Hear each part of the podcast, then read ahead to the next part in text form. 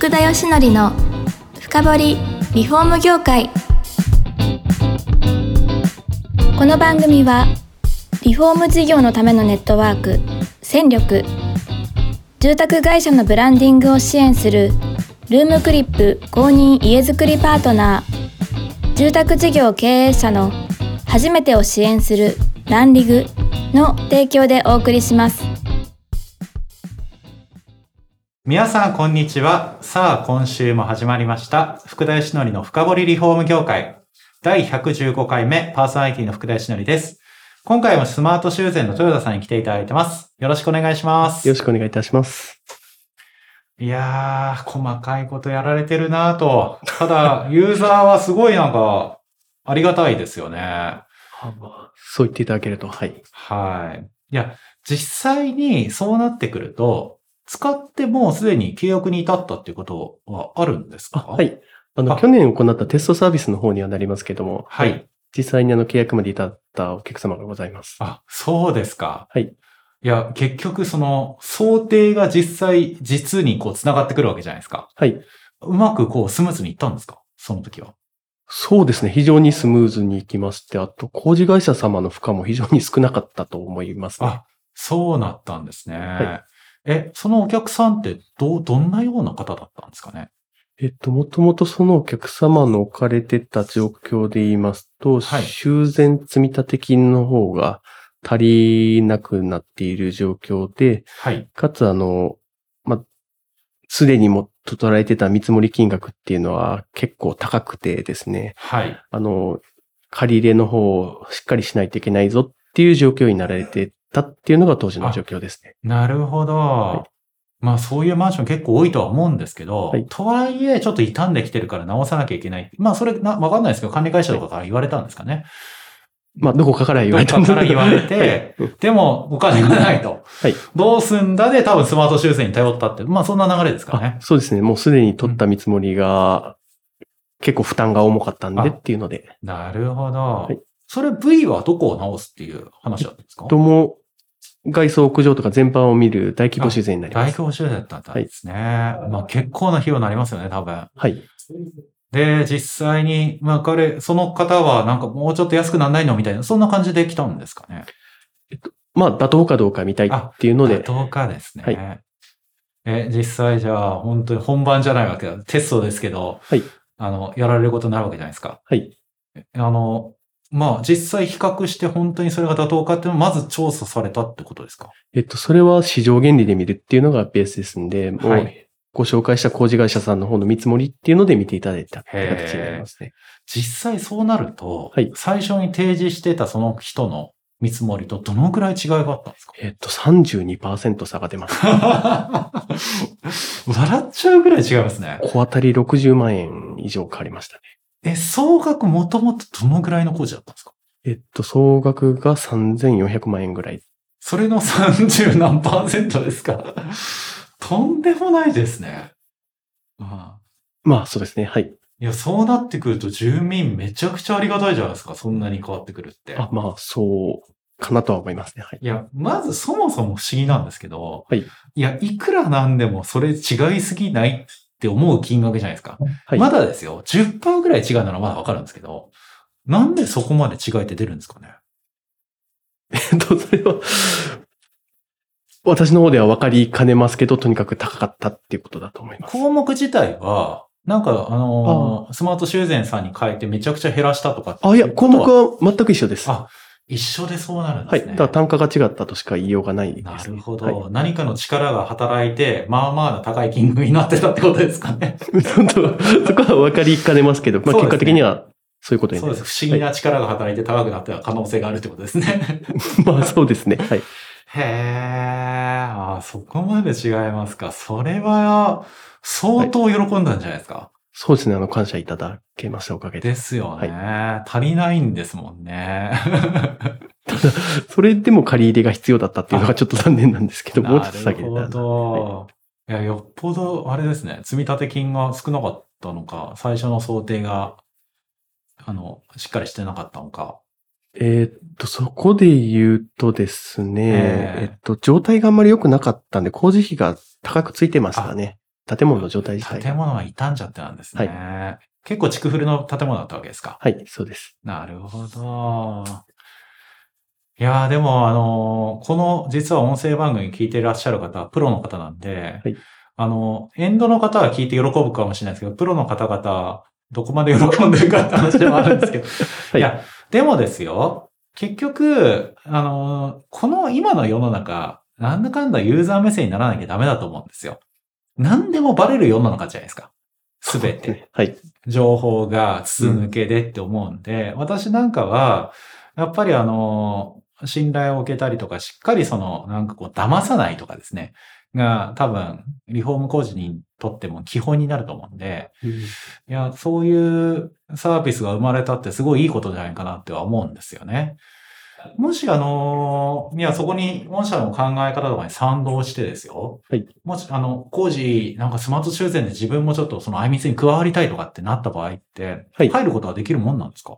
えっと、登録制になっておりますんで、はい。あの、ちょっと、あの、それ多いですけども、弊社の方で審査させていただいて、はい。で、条件を満たしたら、あの、ぜひご入会いただけたらなっていうような状況。そうなんですね。はい、なんかあの、条件の中でも、例えばその、今まで、その大規模修繕やったことあるとか、はい。あとは、まあ、基本的には免許持ってるとかな、まあ、いろいろあるとは思うんですが、はい。あの、ざっくり、うん、あの、なんか今、言える範囲のなんか審査項目ってどんなものがあったりするんですかね。はい。前提として今、共用部工事の改修メインのサービスになってますんで、はい。ただあの、えっと、共用部工事、あ改修工事の総売上高であったりとか、はい。あとは元受け率であったりとか、あはい。あとは経営状況、はい。などを主に見させていただいてます。なるほど。で、えっと、募集は全国どこでもあり得るんですか？えっと、はい、そうですね。あ、そうなんですね。じゃあ、例えば、関西だけしかやってないとか、東海だけしかやってないとかでも、はい、あの、あはい、全然問題はないってことですかね。あ、もちろんです。あの、改修工事会社様で全国でやってるところの方が少ないんですよ。はい、はい、はい。逆にですよ、あの、エリアによっては、じゃあ、まだまだもっと来てほしいってエリアもあるってことですかね。そうですね。特に、あの、九州の方とかは、あの、登録会社様が少ないんで、はい、来ていただければ。いやーね、しっかりした工事さえしてれば、回ってくる可能性は全然あるので、皆さんなんか聞いてる方でですよ。ぜひ、ぜひやりたいって人はなんか問い合わせをするといいわけですね。そうなると。あ、そうしていただけると本当はありがたいなと。そうですね。いや、まあ、そうはじゃあ、ぜひ、あの、気になる大規模修繕取りたい方はですね、あの、お問い合わせの方いただきたいんですけれども、いや、今後ですよ。あと、あの、お伺いしたいのは、はい、いや、多分、どんどんどんどんサービスを全国広げて、あの、行かれるとは思うんですけど、まず現時点でも、エリアはもう全部、全国、津々浦々行われているんですかね。えー、っと、まず、受付ってとこでは全国でやっておりまして、はい、その問い合わせで、まあ、見積もりに進んでるっていうところで言うと、北は宮城県、はい、えっと、南は福岡ですね。あ、そうだったんですね。はい。はい、で、えー、エリアは、そういった形で展開し、今後は、あれですよね、やっぱり、そういった困ってらっしゃる方が、どんどんこう駆け込むようなサービスになればっていう感じなわけですよね。ねはい、いや、今はまあでも大規模修繕のマーケットって結構ありますよね。あまあそうですね。はいうん。年間どのくらいの工事件数とかあるんですかね。でもえっと、件数がパッとは出てきませんけど、金額で言うとおそらく年ご、ろくせんおくえんぐらい。ああ、ぐらいですよね、はい。まあまあございますよね。そうですね。はい。基本的には、皆さん、その依頼方法としてはですよ。はい。やっぱり、多いのは管理会社通じて頼むってのが多いんですかね。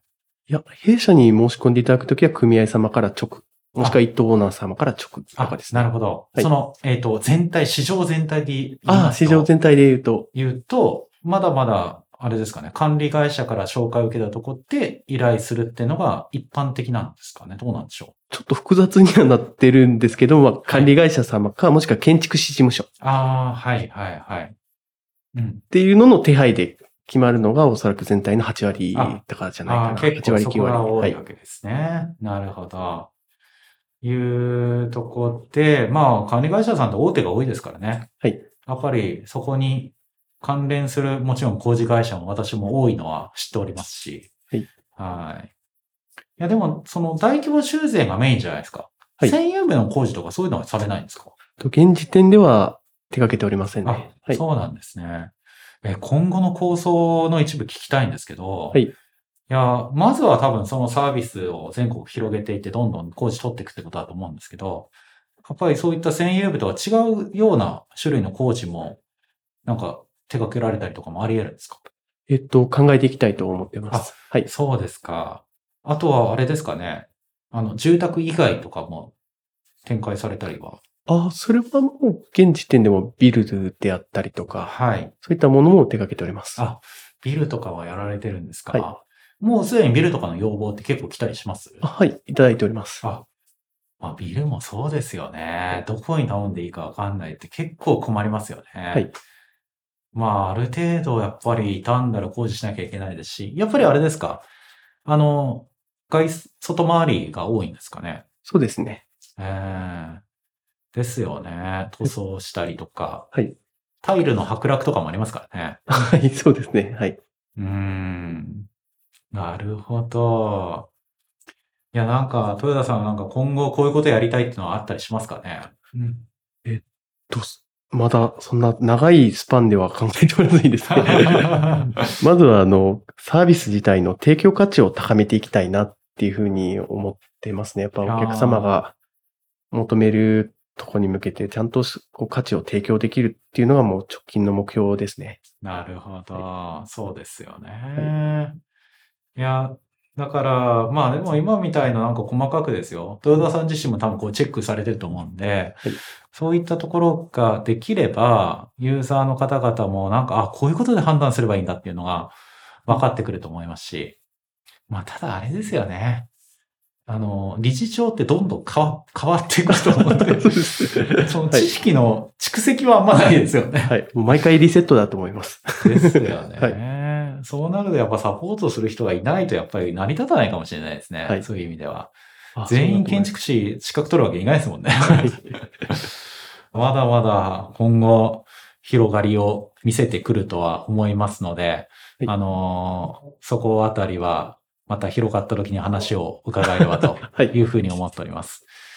はい、で、さんかいめはですね、そんなところでそろそろ時間となりまして、はい、あの次回はやっぱりまだまだその、この大規模修繕マーケットってこうあるべきなんじゃないかみたいな、うん、あの、ことがあると思うんで、ちょっとそこあたりのですね、大規模修繕に関するちょっとこうディスカッションなんかをできればというふうに思っておりました。はい。はい、そんなところで、えー、今回もですね、スマート修繕の豊田さんに来ていただきました。どうもありがとうございます。あ、ありがとうございます。この番組は、住宅業界に特化したコンサルティング会社ランリグが長年業界の今を追いかけてきた福田義則をパーソナリティに迎え、確かな実績を持つスペシャリストを毎回ゲストにお招きしてお送りする番組です。